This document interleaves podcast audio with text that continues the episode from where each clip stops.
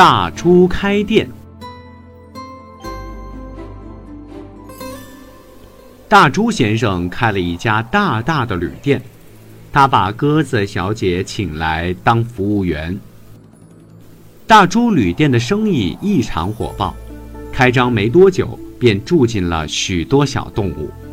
这天，鸽子小姐来找猪老板：“老板，快挂出客满的牌子吧，已经没有房间了。”“真的没有地方可以住了吗？”大猪老板问。能住的地方都住了，不信的话，你亲自去看看吧。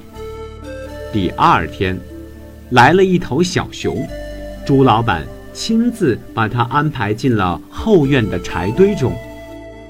有几只小青蛙来投诉，猪老板把它们安排到浴室里，先洗个热水澡，然后美美的睡一觉。这天，来了三只小老鼠。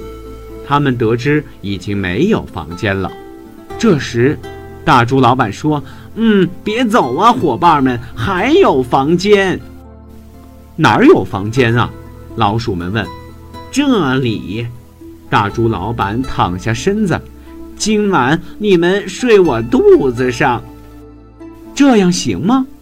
三只耗子有点害怕。“没事儿，快跳上来吧。”大猪老板。催促道：“没想到半夜里，大猪老板一个翻身，把三只耗子给压扁了。”